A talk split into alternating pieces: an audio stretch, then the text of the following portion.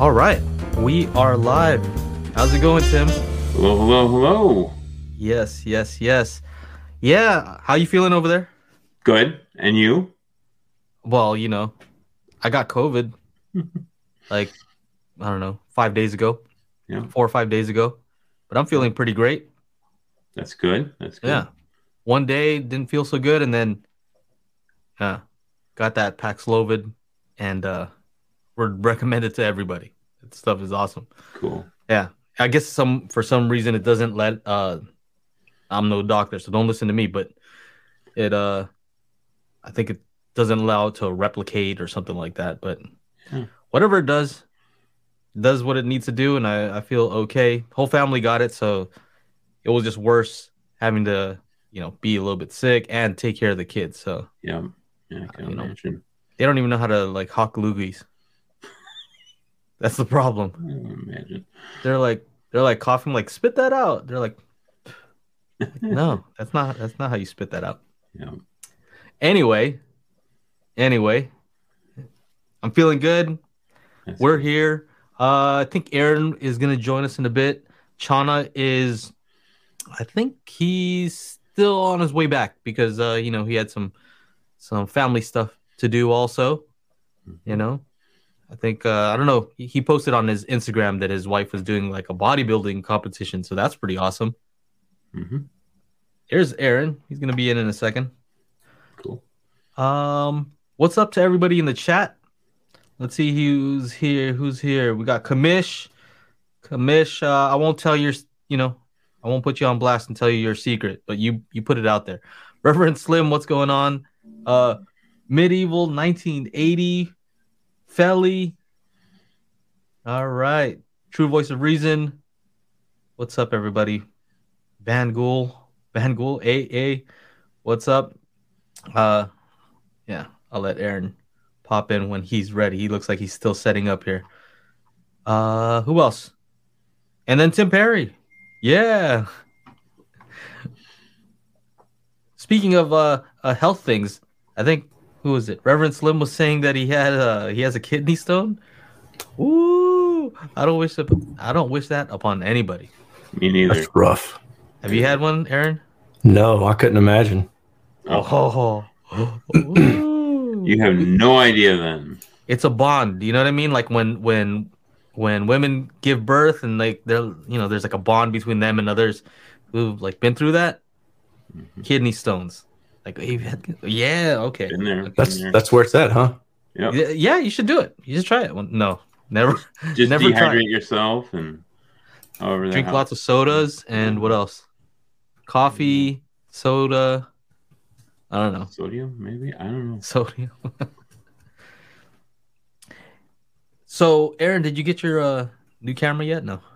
No, No. Okay. let's show up on Thursday. All right. All right. That's where all the cool kids come out to play. Uh, kidney stones bond is real. Yeah, There you go. exactly. Hey, I recognize that guy. Uh, I had, what is he saying over here? I had a death grip on the doctor's counter, and they're like, "Yeah, you need a CT scan." Oof, Yeah. Um, nobody wants that. uh, Death grips and CT scans. Here, Josh seems to know everything about it. He's like, calcium oxalate is usually what they are these days. Spinach is the highest. So Perfect. so now I have an excuse for not eating spinach. Popeye.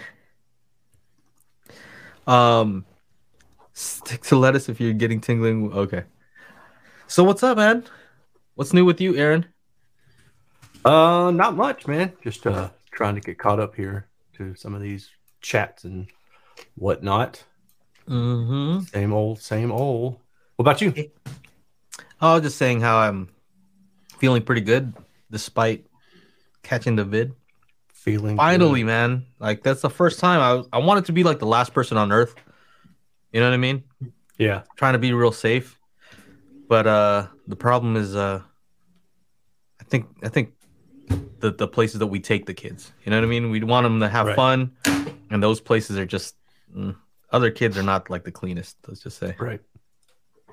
Unfortunately, Uh, yeah, I'm surprised that that's the first time that anybody in your family has caught it, given how often you frequent it. I mean, it's not like you go every day, but Yeah, we go out quite a lot, you know, but I always wear a mask. And like, I was actually talking to Charles Sprinkle, and uh, he's like, "Yeah, I was surprised. Uh, you know, you, I'm surprised you got it." And I'm like, "Yeah, well, you know, the kids. Uh, say no more. Kids. yeah, they Yeah. touch everything. They put it on their faces. Yeah. Yeah, and you know what it is? Uh sometimes you see you see these kids and they really like they like I remember seeing this kid and he had like straight up snot coming out of his nose, right? Yeah, like, ugh. Ugh. And then he's like he goes to he goes to the mom, right? He goes to the mom and uh she's like she does something and looks straight at him and then lets him go back. Like, are you not gonna wipe his face? Like there's a thing right there. I don't get it. I don't know what's going on. yeah. So, uh, keeping up with the Joneses, uh, he said, "Joe being safe." Also, Joe, let's go to Disney every weekend. About right.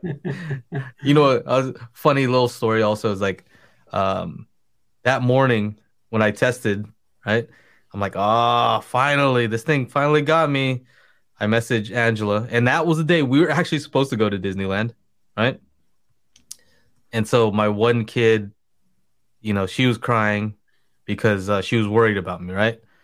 And the other kid was just crying because we couldn't go to Disneyland. So, give you an idea, different Yeah. personalities. Right, for sure. Different things are important to different ones, you know. Yep, yep, yep. Oh man. Um, so we can answer some questions today too. Let's see here.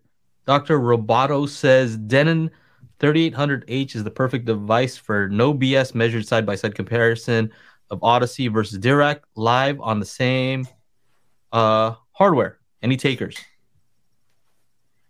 Okay. Yeah. Um, I don't know if there's a question in there somewhere.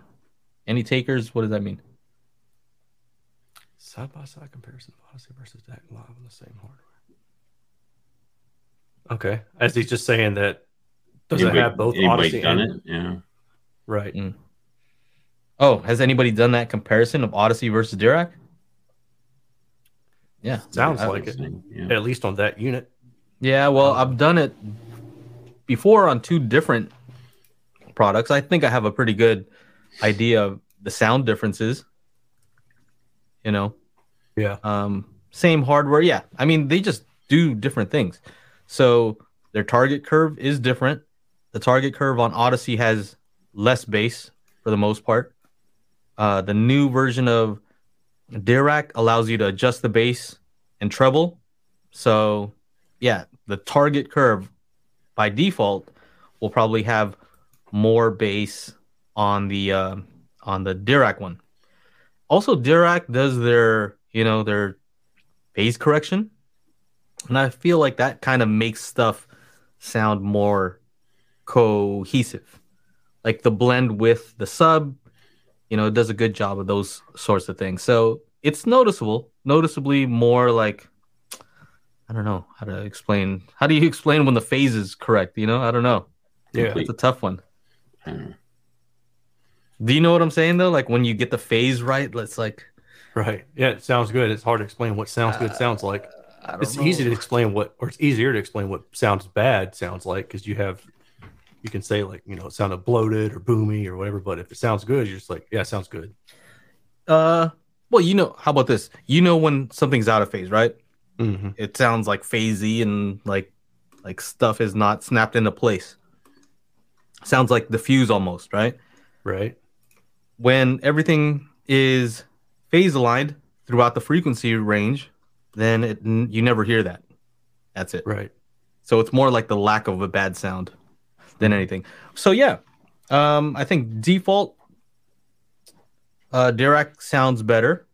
You know, Audyssey has that mid-range compensation. I don't know why they do that.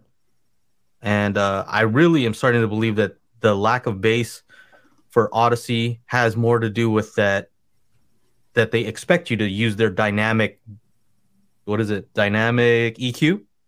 Mhm. So that adds a lot of bass back into it. But I don't know. I'm not I'm not a huge fan of that. I don't know if I want my bass to to like, you know, to change automatically. Which is something that I mentioned in the car remember I tuned my car and I called Erin. I'm like, so what do you do when you have it tuned perfectly when it's parked and then you drive off? And of course, now you have road noise and all kinds of other noise, engine noise, things like that that are competing in the bass area, right? More so than the higher frequencies in my particular vehicle. So what that ends up sounding like in my in my vehicle is that the bass sounds weak. And I was like, "So what do you do about this, Erin?" He's like, "Uh, turn on the loudness compensation, I guess. You can try that." yeah. I'm like, "No, I don't want to do that." Cheat. Yeah, I just feel like, ugh. I feel I feel like that's dirty. You know what I mean? I spent all this time EQing it, and then I'm just gonna hit this button, and I'm like, I don't even know if it does it right. Yeah. Well, Like- you know, as long as it works for you, Yeah, as long as it sounds good to you. as long, yeah, yeah. Mhm. So anyway, I think it's kind of the same, same principle. I guess use it if you if that's all you got, but you know, with a with a home, I wouldn't recommend it because you can, you know, it's not like it's gonna suddenly get all loud all of a sudden. And if it does, I would recommend that you can use that uh, dynamic volume instead. Yeah. You know, where it just kind of kind of uses some compression to make all the sounds more similar in volume without changing the actual tonality. Um. Anyway, what other questions we got here? We got oh, Tim is Start starring some. Yeah, I started something. That's awesome. Yeah. Here we go. Felly. Here you go. This is for you, Erin. Oh, I finished it and I thought you said we we're gonna read them. You said oh, sorry, Erin. Whatever happened to your Kef R3 and ScanSpeak 10 inch mid bass project? So that's a uh, DIY speaker that I made like maybe almost 10 years ago. Maybe it was 2013, 2014, something like Wow. that. I think that's right. And um, I used the Kef R3 concentric driver and ScanSpeak 10 inch mid bass driver. And let's see here. So I built it, uh, ran it all active, designed the crossovers and all that stuff. And I honestly don't remember why. I sw- oh, because I went to the Baffle Wall and I found um, the JBL Pro stuff that was for sale. It was from my old theater in town. So this guy, this church had bought out the old theater, and their sound guy had taken all the speakers out of all the theater rooms and then put them into storage, and he would sell them off. So when I had that opportunity, it changed everything in my home theater. So I went a completely different route. I wound up taking the drivers out of the speaker. and I sold them off, and then I just threw away the wood. Hmm. So that was it. I don't think it lasted probably longer than six months. how did it sound? I thought it sounded good, but I'm biased. So Oh, okay. yeah. But I got to learn um, some CAD software in the process and some, I can't remember the, there's like, it's like a sound CAD type process or software that you can load in the frequency response measurements and then you load in the uh, enclosure dimensions and all this stuff and it will build the sound profiles for you and then you can build the crossovers inside the software and then actually go and build it externally. But like i said i wound up running it active instead of passive because i just didn't want to spend the money on passive. And active dsp uh, was a lot cheaper than what i was going to try to have to build passively. Did your JBLs did they have like that type of like paper cone that looks like it has like little ridges little ridges yeah and then and then like the the surround is like little like little little baby Yeah. surround. little accordion. Yeah, Yeah. is that how it looked? Because Yeah. every time I see those, I'm like, oh, those look- those look weak. You know what I mean? Like just something in my mind. I look at them like, nah, They those don't have any excursion. They don't. That's the thing. They're not designed to have excursion because the sensitivity on the on the 15s was like 97 dB, Ah, and I think I had them crossed over. I had the enclosures tuned to somewhere around 60 hertz, I believe. hmm So they were they're basically like mid bass, and then the subwoofers took over from there. Hmm. But dude, that system was stupid loud. The horns were 117 dB sensitivity. I mean, it was ridiculous. It was for it was actually in a theater, you know, a real Mhm. theater. So yeah. of course they were super sensitive. They got ridiculously loud. You know, it's interesting. Also, is I was, I don't know how true it is, but I read somewhere that a lot of these theaters don't even really, they're not even like really flat down to 20 hertz, and I found that kind of hard to believe. Yeah. But like, if you think about it, they're pretty big, right? And you'd need to, you'd need a lot of, uh, air movement to hit 20 hertz at a you know flat at least. So I don't know. Mhm. I don't know how much truth there is to that. What do you think? You think you're hearing uh clean down to 20 hertz in those theaters? I don't know, man. I, like I just went and saw the Guardians of the Galaxy three yesterday, and they had a trailer for Oppenheimer, and which has a ton of LFE, like just Mhm. ridiculous. And every time it would go that that really low bass that rattles stuff, Mhm. it would rattle the stuff on the screen. Like you would hear things rattling in the theater. So Oh. I'm like, that's that's the kind of distortion that you you can hear, right? You won't hear necessarily like the low bass distortion, but you're going to hear that kind of external mechanical vibration distortion, and it's super annoying. I hate that huh? stuff. That's super annoying. huh. But it's a nice theater. Otherwise, that's the only thing. You know, whenever that LFE kicks in, it makes me want to go to other theaters, but it's a good Yeah. one. So All right. All right. We got another one here. It says Aaron got some triads LCRs. yes, I did. Is it behind me? Yeah, that's one of them. What Yeah, is this they uh, company Triad? Triad, they do like a lot of custom installation type stuff, Hmm. and I don't even know if, if you can buy them direct. I think you have to go through a dealer. I'm not sure. I think you have to go through a dealer. But the thing is that there's a lot of there's a long thread on AVS forum about them, and there's been a lot of talk the past number of years about people trying to get measurements for them, and for one reason or another, they're unable to. And most of the time, the, the feedback on the thread is that they will email the company, the manufacturer, and say, you know, we want this data, and the manufacturer, for whatever reason, won't provide it to them. So these, this exact one was tested in a speaker shootout that occurred in Colorado Springs a couple weekends ago, and they asked the guys who put it on asked if I would be willing to measure it. So I was like, sure, no problem. So I just measured it this weekend, and the results are like they're not bad Mm. but the speaker pairs 6600 bucks it's two eight inch woofers a five and a i think they say five and a half uh, mid-range and then uh, i guess a one inch dome tweeter on a flat baffle Mhm. it's really nothing spectacular about the design it's just you know it's painted flat black um the response linearity is not bad but there's a couple dips in it that i'm just like mm. the directivity is okay. The output's good. It's designed to be used with a crossover. So it, it uses two eight inch woofers. And the first thing you think is, oh, it's going to get low. Mm. But they spec it down to 50 hertz on their on their website. You think, okay, well, then it's going to get loud. Well, they spec sen- sensitivity of 92 dB, which is good, but my measurements show 89 dB. And that's 3 dB off. It's not like I'm 1 dB off or 2 dB off. You know, Mhm. 3 dB off is a pretty good bit. There is one point where it does hit 92 dB, you know, I'm like, maybe that's how they're doing it. But honestly, my, my just overall assessment of it is it's not a bad speaker. If you have EQ, um, it can certainly be made to be a really good speaker. But at $6,600 for the pair, the first thing I thought of when I was looking at the data was the Arendal 1961 tower. The Arendal is is better linearity. It's just as good output because it features, I think, two six and a half or three six and a half inch mid bass mid woofer. It's like a two and a half way design. Uh, the only thing that the Arendal doesn't do as well, in my personal subjective opinion, is it's a narrower sound profile. So it's about plus or minus 80 degrees, like in the in the frontal hemisphere. Whereas these are a little bit wider, so they're about uh, I'd say 50, 60, plus or minus 120 or so. So it's about 60 degrees to one side, 60 degrees to the other side. And that, Um, and that's not necessarily like a like always a pro, right? Yeah, it's, depending on your not room. Right. Yeah, that's to me that's just a a preference. I prefer a little bit wider radiating speaker, so I would rank it higher in that regard over the Arendal.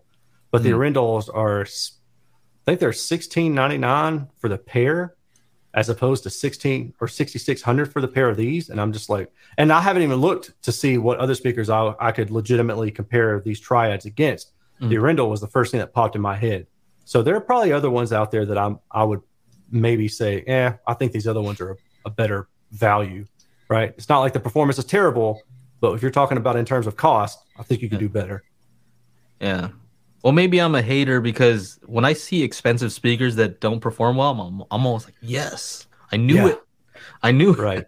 you know um you know i don't know there's just certain brands that i see people talking about that i'm just like I, you know, I, I judge based on like how it looks, right? I look at the design. I'm like, yeah, it's expensive. What is that? Yeah. Right? And just like I said with your JBL, I'm like, yeah, that that cone doesn't look like it has very much excursion. You're like, yeah, it doesn't.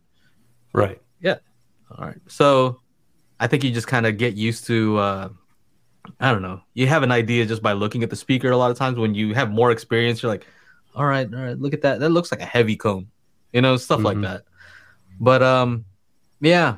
So it's it doesn't sound like it's horrible, but it doesn't sound like blew your mind either. Yeah, I was hoping for better just based off the uh the lore of the Yeah. brand. You know, like so many people are talking about them, but the manufacturer won't provide any measurement data or anything like that. And even the dealers, there were a couple of dealers that were saying they can't even get that data from the manufacturer.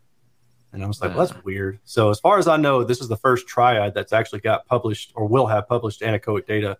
There was a test from Sound and Vision some years back where they tested out the platinum version. So this is the triad gold LCR. Okay. They're not gonna get Uh, weird, right? Like, oh, we didn't want that information put out I mean, somebody somebody bought the speaker and sent it to me. So not they're not gonna pull a Bose, right?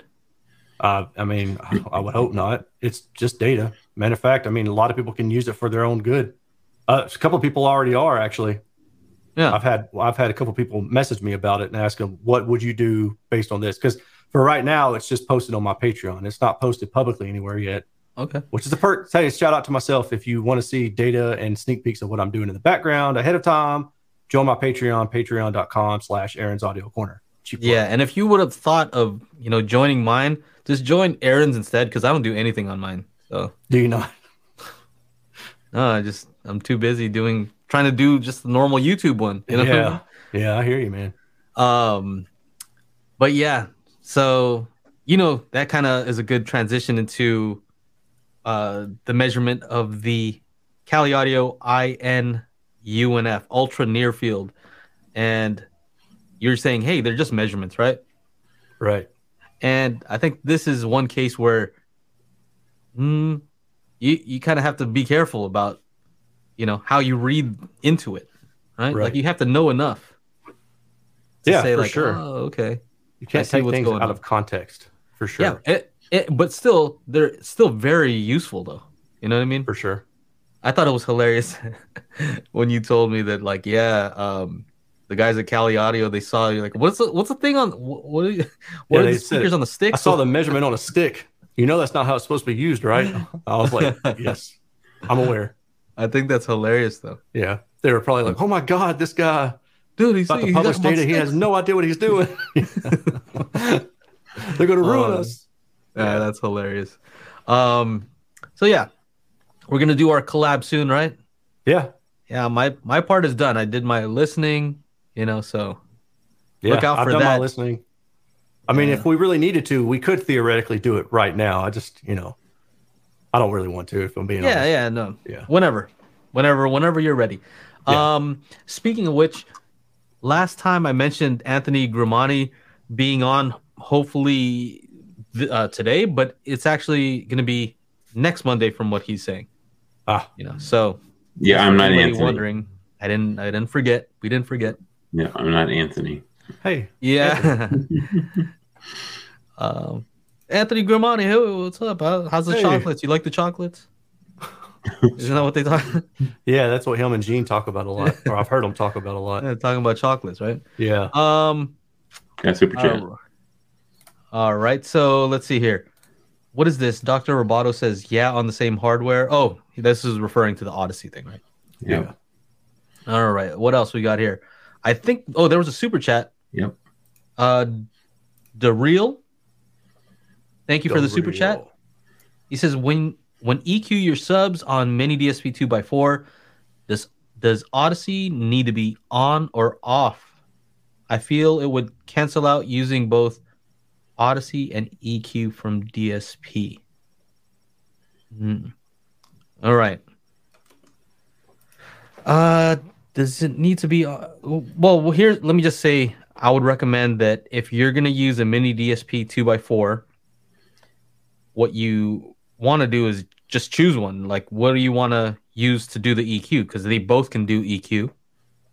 So, uh, the reason why you might want to use the miniDSP is because you have four outputs. So if you have more than one or two subs, then you need to use the miniDSP. In which case, don't do any EQ on Audyssey. Right? Um, if you only have one or two subs, yeah, depending on your AVR, then you could possibly you could possibly use this. But um, yeah, some only have one sub out, some have two sub outs. For the most part, if you have a miniDSP, just use that, right? You you'll be better off in the long run uh, if you decide to add more subs. So I think that answers the question. Um, which would you use first, though, if you're going to use both? If you're going to use both, what you want to do is here. Here's here's a case when you'd want to use both. Is if you use miniDSP and you use something like multi sub optimizer, right? Which is you're taking, let's say, up to four subs and you're making them all work together, meaning they all have different levels, different delay, different EQs per sub, depending on where they're placed and you know how it interacts with your uh, every one of your listening positions. So, uh, multi sub optimizer combines all your subs to work as one, right? What I usually recommend is EQ that to flat. So in multi sub optimizer, you get in, there's an option to put in a target curve. Don't put in a, any target curve, right? Make it flat. That way, you can go into Audyssey and then set the target curve there. That way, if you decide to change up your desired target curve for whatever reason, well, at least you're starting with a flat curve that you can mold to whatever you want, right? If you had built it into that curve, then you'd have much more of an issue trying to undo that later on. You'd probably have to redo the whole thing. So that would be the case where you'd, yeah, you'd use both. So, mm-hmm. uh, hopefully that helps. What else we have here? James Win with four subwoofer setup with two in front and two in back. What are your thoughts of putting the back pair in reverse? two in the front, two in the back, in reverse. Like reverse polarity? Yeah, I I don't know why you'd want to do that because I, I think I know where you're going, where you're trying to maybe like make the wave pass all the way through, something like that, like where it's like I don't I don't know. It doesn't sound like a good idea though. I don't know.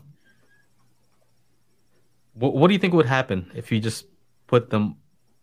You know, you're create a big null right in the middle, right? Where they both combine. Yeah.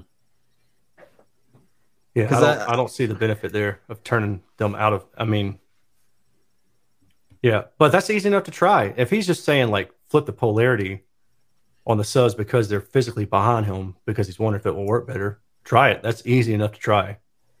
Yeah, I think what what ends up uh, mattering the most is that they're working together in some way, right? right? Mm-hmm. We don't know if flipping the polarity would actually make it better or worse. It could be it could be that they work better that way. But um, he does say yes, exactly. Let the wave pass on through. Yeah, so you're trying to do like kind of what the Trinnov is doing with uh with the wave front. That's kind of what I was thinking. Um, I don't know that you, it's as simple as as what you're saying. I you know it's Erin like um like an isobaric how you have the two woofers, right? And then like they're kind of moving together. Yeah. But you imagine you're inside. I don't think it works exactly yeah. like that. Yeah, I don't know. It doesn't doesn't seem. It's not clicking with me in my brain right now, at least. Yeah. Uh, yeah. I don't have the answer to that one, but I know what you're trying to do with the with the wavefront. I've seen uh, some of the guys at Trinnov mentioning that. He um, does continue on saying, right now I have the front on 180 and the rear subs on zero phase. Mm-hmm. so, yeah.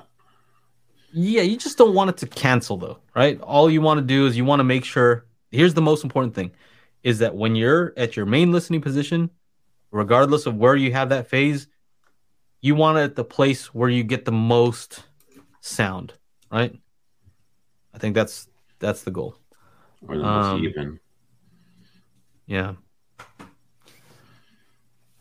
Oh, by the way, I did speak with somebody at Wisdom Audio. So, oh, yeah.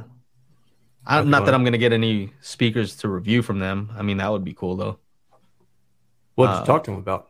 They were asking about the calibration toolkit. Oh, okay. Yeah, because uh, surprise to me, you know, they do a bunch of calibration for people.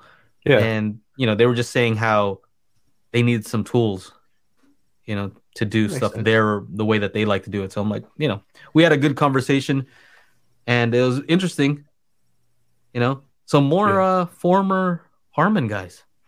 Yeah. That's pretty uh, cool, man. Man, like who's not from Harman? it makes you wonder, doesn't it? There's like, a lot of them. Yeah. That's like the school to go to, you know what I mean? Like if it right. were a school, that's like the school to go it's to. like the MIT, you know, yeah. of audio. Yep, yep. Luckily they're pretty close by. Next time you're in the area, we should go visit. I know it, man. I wish. I had last year. Yeah, that would have been pretty cool. Uh let's say here. What's the next question here? Abe says on a 9.2.6 setup with most mostly more movie use over music. 9.2.6. Okay, so two subs, six heights. Uh, would one benefit more from Anthem ARC or a Dirac system? I haven't tried Anthem ARC. Have you, Tim? No. No. Uh, Erin, have you? No. you don't you have access to that though? I do, but I, I mean, I don't have any speakers right now to okay to use it for. So okay. Um. Yeah, I don't know. I don't think. uh I don't think it should matter. At the end of the day, you know, I have to do a little plug for my Magic Beans, but as long as you get your target curve correct and your time alignment and your levels all set properly, which you can use our toolkit for. A lot of people have been saying, "Hey, I've been using the spatial audio calibration toolkit, and man, my system sounds great because the levels are correct and the delays are correct." Like, yeah, that's kind of important. So whether it's movies or music, I never really got that because your system doesn't know whether it's a movie or music, and a lot of movies have music in them. So, you know, if music plays in a movie, it should sound good yeah, to me, if your system is calibrated correctly, it should sound great for music and movies. Right? There's no, you don't need to switch back and forth between two different profiles. Yeah, I agree. What else? You want to read this one? My voice is getting low. yeah, Tim. Sure. Yeah. If I plan on using an amp for all nine or 11 speakers, does it matter if I get a Denon 3800H or a more expensive model? Hmm. What you think? Yeah, Tim. So using that as a preamp, um, in a sense, uh, it has the full complement of outs, right? Full complement outs. of what? 11 outs. Pre outs. Yeah. Well, then you might not need a more expensive item then. Yeah. So you're saying if all if if that has enough channels, then you're pretty much good to go. Yeah. If if it has all the the check boxes of features of you know Dirac, you know whatever else he needs, or um, yeah. I'm with Tim on that one. Let's see here. What else we got? Brian, hey guys, just got some Dynaudio Evoke speakers, but they don't have any elevation Atmos speakers. Any advice on what would be a good match for the Dynaudio? That sounds like he's looking for upfiring ones. Or ceiling, yeah. Or ceiling ones. Yeah. Um. Oh man, that's tough. I mean, an exact match would be something from Dynaudio, right? Yeah, right, for sure. And I don't know that Dynaudio has a particular sound. I mean, I know they've got the capabilities to do measurements, so whatever it is that they're doing, they can tailor to be exactly what they want it to be every single time. But I don't, I don't know if Dynaudio specifically has a particular sound. So where's anything where's that Dyne be- Audio from? Isn't it Danish? Denmark? Denmark. Hmm. So so you got to pair them up with what? Some Dali. I don't know. Oh yeah, yeah, for sure. Let's at least keep it in the same country. I don't know. exactly. Is Yeah. Dali from there too? Kind of Possibly something with some Possible. Scan-Speak drivers, maybe. Yeah. Scan-Speak, Scandinavian Scan-Speak. Yes, Keep it in the same territory. something like that. Yeah, I mean, I don't know. I, Just don't match to, it like- with. Uh, Yeah, don't match it with something that you know is colored. I think try to find something that's neutral. Period. Right. I mean, that's what I would say, regardless of if it matches or not. I mean, yeah, I don't know. How about at least maybe just don't match it with something that, has like a horn. You know what I mean? Like something that's Yeah. totally obvious. Like Something that has a dome tweeter, yeah, maybe try baffle. to keep the materials the same. possibly. And that and that's not perfect either, right? But Yeah. if you had to guess, just yeah, just try to do that. Arendal, close to Denmark. But they use a, a waveguide, so Oh yeah. Um at the end that's kind of what good EQ should be doing anyway. Good EQ Yeah. should be making your speakers sound more similar than different. Um you know, you just can't change uh some of the directivity stuff. Right. And I don't know. I don't know that it, it matters so much for height speakers. You know, it's not as crucial for those. Um, but I think that the Evoke, that's just like a, I think it's a two way. I think it, it has like your favorite uh, surface mounted tweeter, if I'm not mistaken. Oh no. Flush Audio. mount or surface mount? Hold on, Dynaudio. Surely they've got flush mount. I'm pro- I think it's probably flush, but Okay. otherwise on the level of uh, what is that? Edifier? Edif- edifier. yeah. Uh, evoke, evoke. Which one did he say? Evoke. It just says evoke. Okay. So, yeah, it's at least it's. Here we go. Got a picture here. Window. Where are we? There it is. Yeah. Good looking speakers. Yeah. Yeah. You know what I always liked on uh on Dynaudio? How their dust cap has those little like cutouts.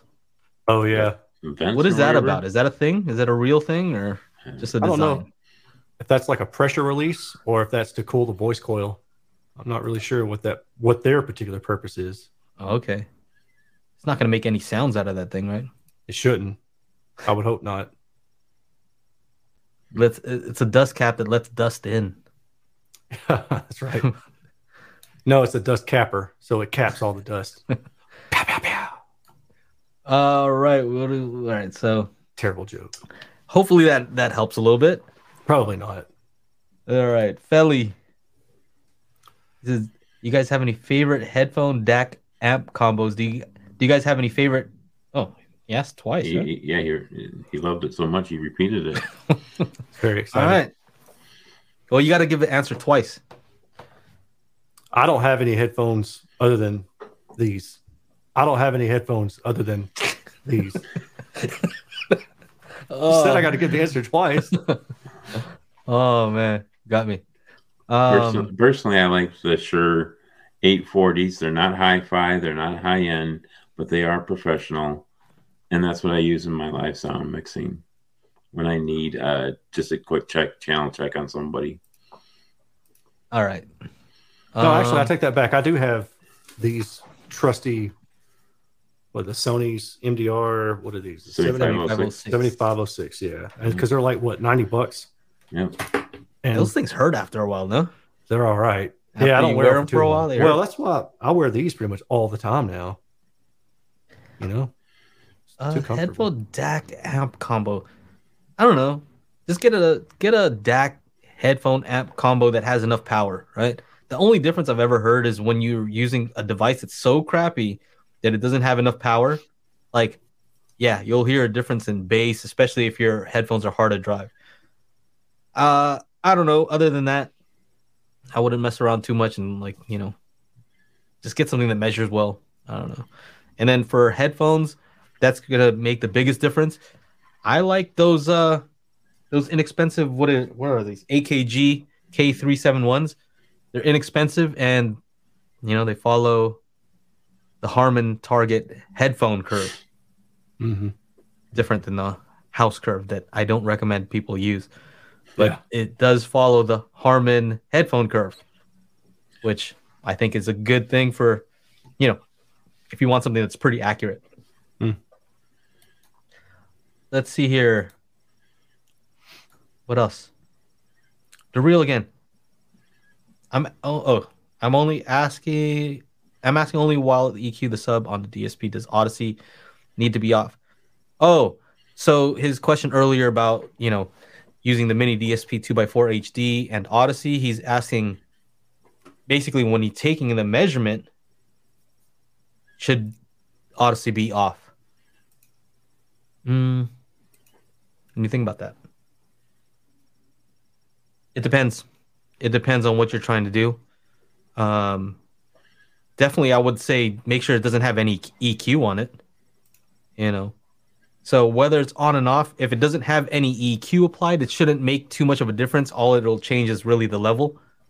But yeah, I would just say make sure that there's no EQ on the sub if you're gonna start taking measurements. That's kind of kind Yeah. of makes sense. What else you guys saying in here? Uh, I don't know.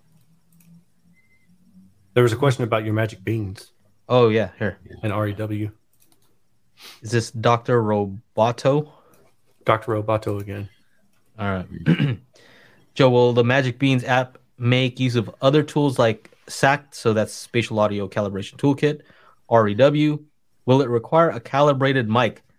Um, what can I say about it right now? Because I do know the answers to these questions. I'm just not sure what I'm allowed to say. Ah, I guess I'm I'm the owner. I'm allowed to say whatever I want. I don't know if it's Yeah. what, what I should say.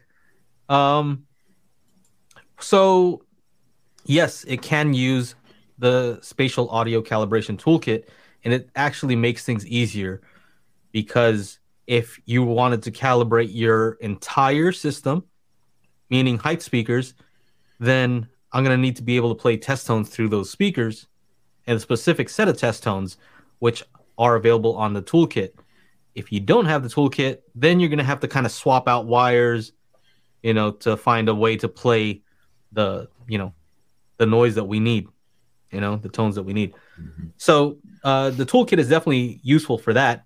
REW, it's uh, it's useful in a sense, uh, kind of like post post uh, magic beans to see if the things that we did, the EQ that we applied, is doing exactly what it's supposed to do.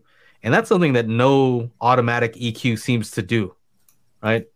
It says, you know, you take a before measurement, it gives you an after prediction, but it never never asks you to like, you know, actually see if it it did it correctly. Ours doesn't either, but that's one way you could use REW is to see does it follow the target curve that we've set.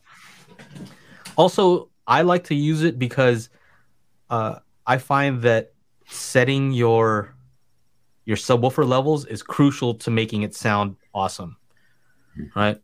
And you know, now that we're knowing all the weird things that Audyssey can do with the editor app, like sometimes it doesn't do exactly what you want.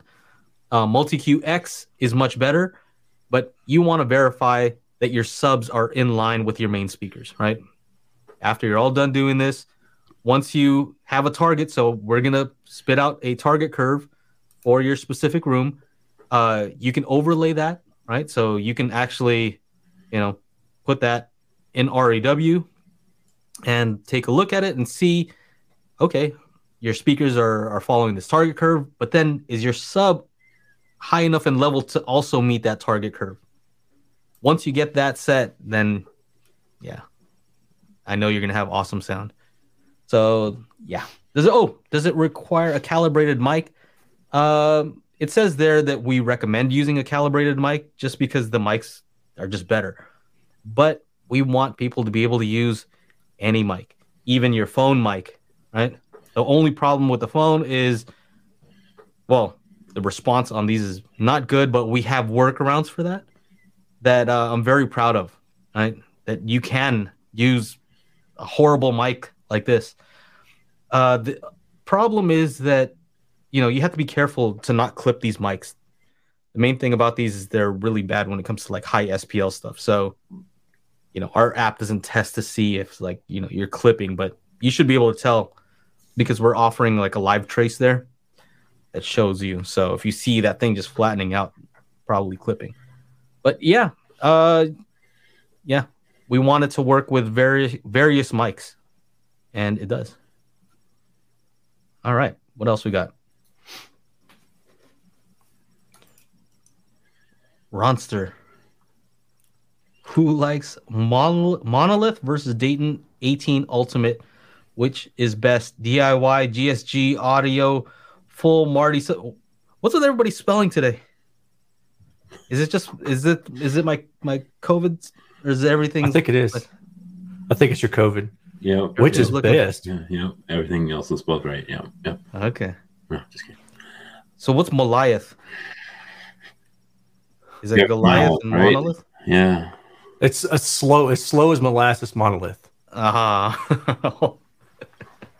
you say my monolith got a slow bass? It's heavy. Oh, It's hmm. it's dry bass. Hmm. you got the. You haven't set yours up yet, huh? Th- They're plugged in. That's about all I oh can my say. god, you and you have no excuse. You give me all the grief in the world for stuff that I haven't done yet, and look at you. You have no excuse. I don't want to hear it from you. Not a single word. You get off your computer right now and go at least connect an RCA to them, even if it's not No, connected no, no. They're, they're plugged in. They're plugged in. They're plugged in. Plugged it like the power and the RCA is plugged in. Yeah. XLR technically. Okay, so XLR. Okay, Yeah, yeah. and no signals Uh, going to it. They're, producing sound. Yes, they are. Okay, all right. Okay. But I haven't. I haven't done Dirac. I haven't done Magic Beans. I haven't done all the other stuff that I could do. Oh, you might as well be running old Dolby PL2, man. Yeah, it's it's running the EQ from the old SVS uh, PB two Oh, thousand no. Pros. So it's it's all wrong. I mean, No, yes. Joe, I think we're going to find a different editor. can't have Oh, he hasn't even Oh, hooked them up. Oh my goodness.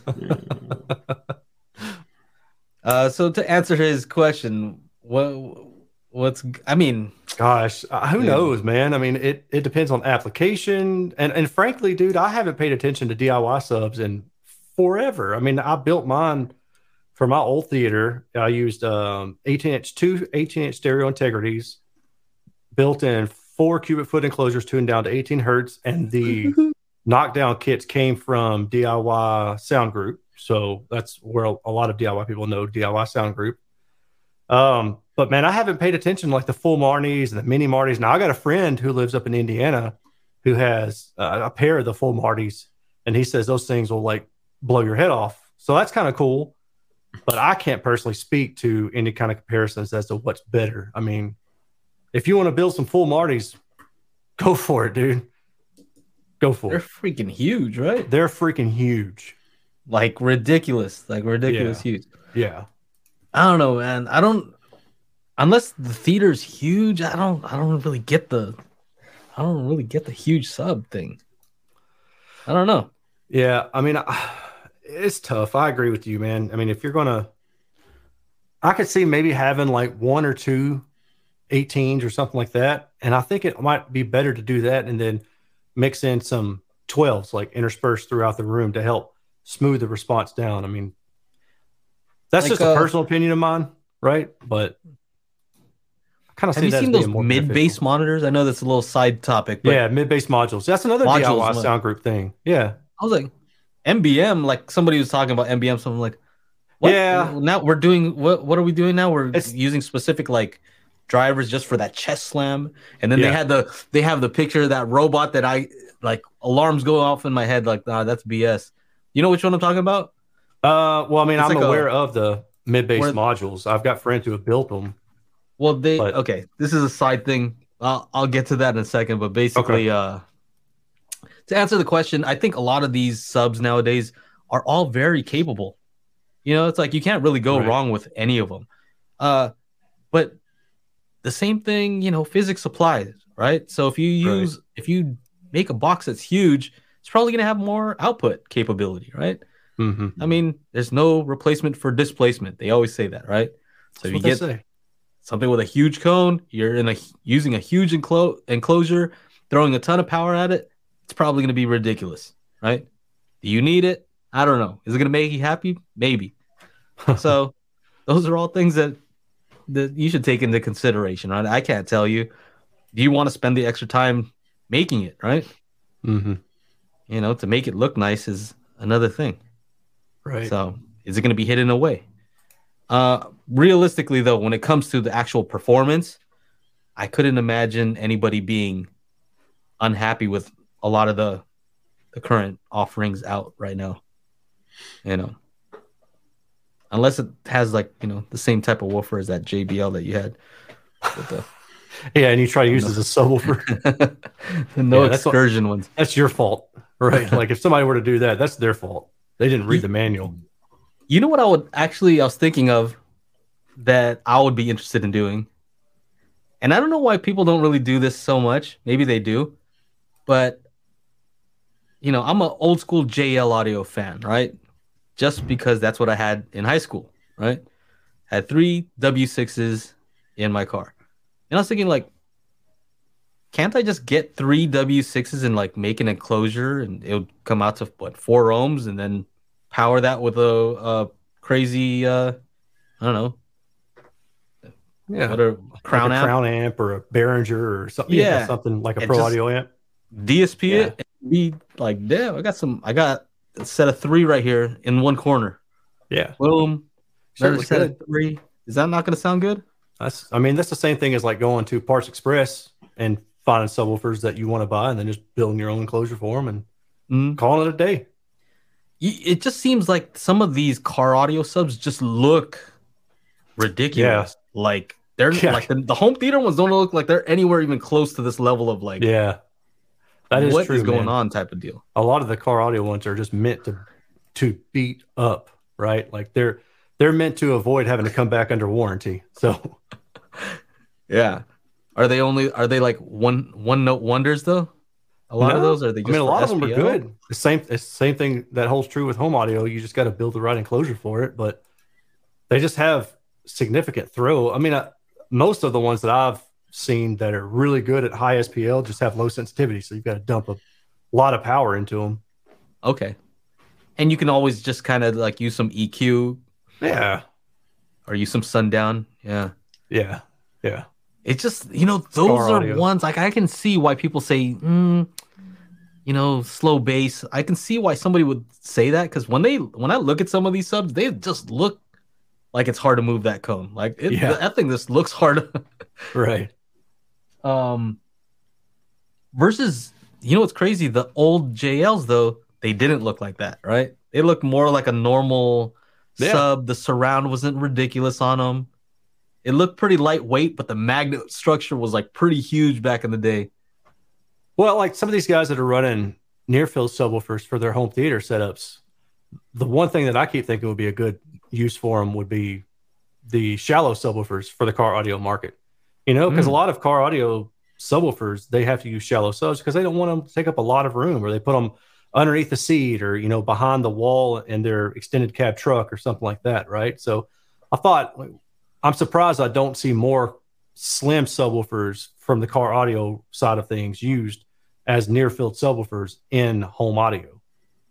hmm i wonder if it has to do with what i was asking you about earlier where it's like it seems like the chase for 20 hertz in home audio is way more than what I hear from car audio guys. Where if I look at this, the tuning for most of the subs, it's like they're usually aiming for like 30, 32 Yeah. hertz, Right. you know? And it's like That's 32. pretty typical. Right. uh, Yeah. the rest, right? Right. And you kind of explained, you know, why don't you explain what you explained? cabin gain. Car audio has benefits a lot from cabin gain, a lot more than a home because it's such a smaller environment. You know, like a car is so much smaller in cubic feet compared to a typical room. Um, you get a lot of free bass out of it, and usually you start getting a gain of around like 70 or 80 hertz. And from there, it'll start increasing at about 12 dB per octave. So, you know, it just, and it kind of depends, right? Where you put the subwoofer. It's the same thing as a room. There's going to be modes and things like that, but Mm. You still get a lot of free lunch in car audio. You can build an enclosure to be rolled off at 50 hertz and still get down to 30 hertz in a car without much, much issue. Now, wh- why is it that when I used to have these crazy subs right in the car? Why was it that I I had like better bass if I rolled the windows down? Did I ask that before? you increase the size of the enclosure.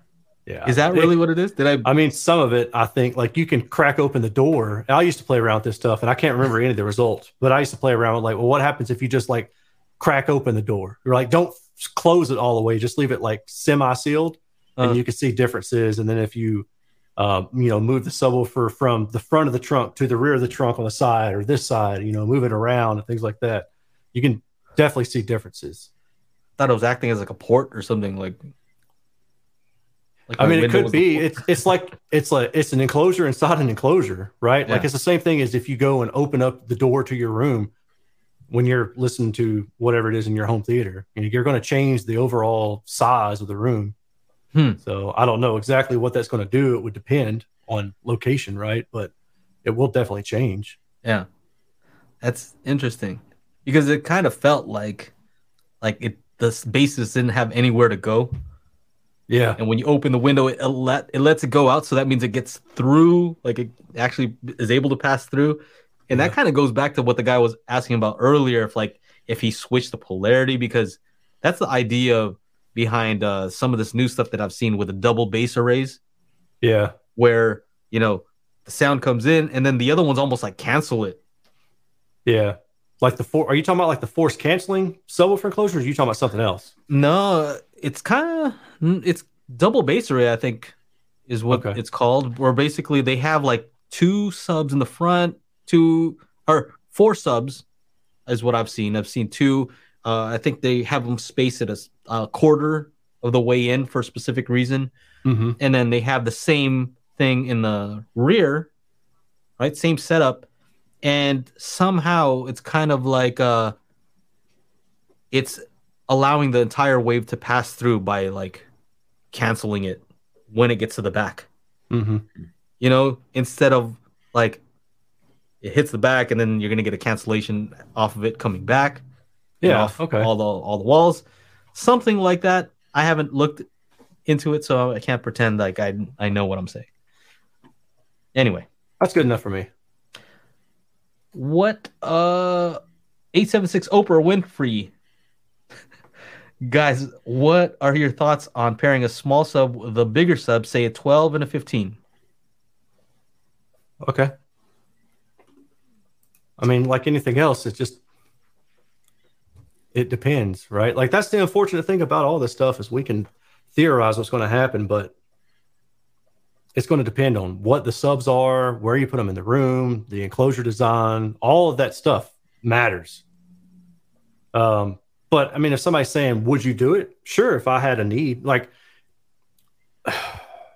space were were a concern, right? I couldn't fit another pair of 15s, but I could fit some 12s in there. Sure. If if my goal was to do something specific and those 12s did it, right? They're not going to get as low as the 15s, but you may not need them to. You may not have the kind of modal issues you do at the very lowest of frequencies. Like let's just say, for example, below 30 hertz. Whereas maybe 30 to 80 hertz, you've got some modal issues that your front two subwoofers alone, your front two 15 alone are causing, right? But now you need some way to kind of offset that to smooth out the response. And you're thinking, man, I can't afford another set of 15s or I don't have space for another set of 15s. Could I use 12s? Yes, you can. Just like anything else, it's going to come down to placement, it's going to come down to overall tuning, but theoretically, there's no reason at all why you couldn't use another set of subwoofers that are not the same size as long as you understand why you're trying to use them and the limitations of those subwoofers. Yeah. Um, let me just think. Practical in a practical sense, I think if you're using a miniDSP, it shouldn't be a problem, especially if you're EQing each one individually. I think the only issue you may have is if like they're in the same, let's say in the same like one's in the left corner and the other one's in the right corner. And if the 12, let's say, is less capable and you're kind of treating them as if they're the same, well, you may find that the 12 is gonna, you know, gonna give out Right. earlier than the 15. But you should really account for those things, right? Right. That should be what you know. You should know that going into it. Like let's say that the let's say that you have two subwoofers that are identical except one's smaller, right? Then the idea is probably with the smaller one, you're not going to have the low end capability. So let's say instead of rolling off at 20 hertz, let's say the 15 rolls off at 20 hertz and it's in a sealed enclosure at 12 dB per octave, and the the 12 inch rolls off at 30 hertz at 12 dB per octave. You're just not going to have the same reinforcement below 30 hertz because they're different sizes. I mean, that's that's the most simplest way you could look at it. But then if you have that 12, let's say near field, and you have it right, if it's close to you, now it doesn't have to play as as loud as that 15 that's all the way across the room because it's right next to you. So these, this is what Erin's saying is like it really depends. Like It really Um, does. There's yeah. there's so much gray area in this hobby. I mean, there, there really is. It's it's kind of like a pet peeve of mine. Just to get a little bit OT is Yeah. when questions like this are asked and people give a definitive answer, that Hmm. person probably has no idea what they're talking about. yeah. Like seriously, uh, if they give just a, like a one size fits all, stick it in a shoebox and put it in the closet kind of answer, they probably don't really know what they're talking about. Uh, because Yeah. this this stuff is it can get very complicated, right? And you really have to look at it in piece parts and kind of go down the rabbit hole that way.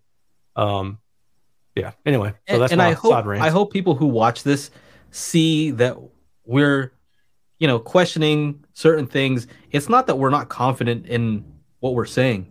I don't want people to think about it like that because Right. I see other, you know, reviewers in different spaces where they're so definitive, right? Every answer is like as if like for sure this is the answer, right? And the problem is it might not be the correct answer in every single situation. They just Right. wanted to come out come off authoritative. And I don't care to be like that. I would rather find you the right answer for you, right? And kind of tell you when it wouldn't work and when it would work, you know. So hopefully it comes off like that. Um I guess the only thing that I would look out for is you know, when they say like mixing sealed and ported just because the phase shift phase shift that happens at the port tuning um it would be something that you'd have to be you know you'd have to be careful of right just Yeah. because you, you're going to want to eq them in a way where you don't where you kind of uh, take into account that interference that could happen where the port got, tuning for me, the question would be, why would you want two different subs? Like, why would you just not go ahead and get the same subs? That's that's the question that I have when when these kind of questions come up. You know, like, so I, I just other than the example like I gave, where maybe you don't have the budget or you don't have the space for something else. You know, like why not just go ahead and get two of the same thing, and then you don't have to worry if it's a concern of yours. You don't have to worry about it. It's off your brain. Uh, what else? What other ones we got here? Um, we'll take a few more. Uh, let's see. I'm gonna pick from these. Any of them you find interesting there? And then we'll pop into the after show after this. I will. Uh, uh, don't see any in particular for me. Um, Here, you know, I'll also- just how about we'll just run through them real fast then. how about that one? I feel you could probably answer that one. No, nothing. Any recommendations for the smallest speaker you feel comfortable using for an Atmos speaker? It would end up being down on wall and angle down. Should I sound definitive and authoritative? Six inch, yeah, right? Yeah, six inch concentric. done. No, um, it depends on the size of the room, right? Depends on how far you are from that speaker, and depends on how loud you expect to listen, right? Uh, these height speakers are capable of playing full range content, right? So if you had a full range speaker up there, there it's possible to play something in there that's 20 hertz.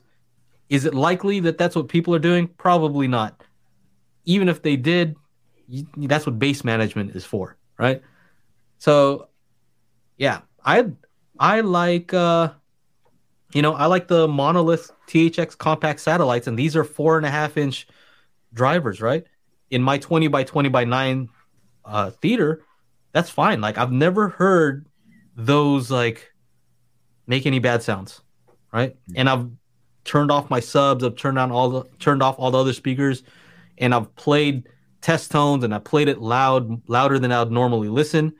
And I was looking out to hear if uh, you know, if I was causing them to distort, and I didn't have that issue because they're crossed over at 80 hertz, and that's ac- it's actually uh, in a space that's larger than what they would recommend. But that works for me, right?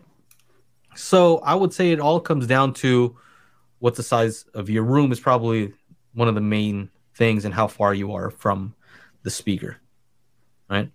Mm-hmm. Um, yeah, without knowing those things, I can't tell you exactly, right? If you tell me you have a a theater that's the size of an actual theater, then maybe not use the four and a half inch. You know, maybe that's not such a great idea. Probably tell me not. it's in your bedroom. Yeah, get the four and a half inch ones all day. Um. So yeah, that's that. What else we got here? Run through these real quick. Uh, somebody's asking about the Emotiva Base BasX A3. I've never heard one, never used it. I heard I hear a lot of good things, but uh, they never send me stuff, so I don't know. I don't know. Yeah, I can't really comment on that particular either. Yeah. Um, how about this one? Can you run full stereo sound on both towers and two subs on miniDSP 2x4 full. um, on, I got to read this. And you mm-hmm. run full stereo sound on both towers and two subs on miniDSP two by four, or do I need to buy one for sub and one for towers? Um. Well, okay. So the two by four. Go ahead, Tim. Yeah, I think he's just just running towers and two subs. So yes, it would work, right? Because you're just using the two by four as a crossover between the two and EQ. Yeah, so the limitation is the two inputs, right? Yep. So that's left and right. Yep. And yeah. And then you have four outputs. So two towers and two subs. Yeah. I yeah, think that's I think, what he's asking. Yeah. Yeah, I think you should be fine. Um I'm just trying to remember if you can you can't well yeah, you can route stuff on the two by four HD. Mm-hmm. Um I'm just wondering if it's gonna is it gonna work like a uh, like the sub has to be the left sub and the right sub. But yeah, overall, just generally speaking, yes, you can do that. I think you do. It, it yeah, it would have to be left and right because you're just like I say, just crossing over left channel and right channel, and mm-hmm. there you go. Yeah, uh, well, you, I guess for the subs, you can make it play mono left and right content. Can you? Yeah, in the two x four HD, okay. there's yeah, an option can... where you you can set, um, let's say channel, channel mixer, three right? and four, right? Channel three, you can tell it to pull from, uh, you know, input one, one or input one and input two. So, I didn't know you could do that. All right. Uh, let's take this is the last one. Let's see here. This is, oh, same thing, kind of about the A3. He has an Outlaw 5000X. I think that's probably the mm, same, very similar to the OSD one. They didn't want me to say that for some reason, but I think it's the same, right? I don't know, but from what I've seen as as far as the internals, they look very similar. Let's just say that. Mm-hmm. Running my front stage beautifully for my 3800H. Uh, okay. The A3 has considerably more power, so should be set with that. Okay, so this is just a, in response to uh, yep. to Marv. Very cool. Let's see here. Uh, quick plugs for our audio only version of the podcast anchor.fm forward slash daily hi fi. Tim, you make yep. sure to put these. They go up on Wednesday, just so everybody knows. On Wednesday, so make Wednesday sure to morning. check those out. Yeah. Um, what else? Uh, our after show. So if you want to support this podcast that we do every Monday. We just do this for fun. As you can tell, you know, we're just here to kind of like get together, answer some questions. It's part of my Monday routine to make sure that I'm on track. Yeah. So you guys help me out too. Y'all got to keep Joe on track. Yep.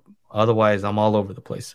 But yeah, if you want to support, uh, it definitely helps go to patreon.com forward slash daily hi-fi. We have an after show and uh, it supports everything that we do. You know, Tim, he does all the editing. He does an awesome job on that. And uh, yeah, hopefully you guys are also having a good time, you know, listening. So that's it. I have to go pee because I've been drinking all kinds of stuff to stay hydrated. Ooh, Gatorade. Gatorade. But yeah, I'll see you guys in the after show. All right, See ya. later. All right, see ya. Peace out.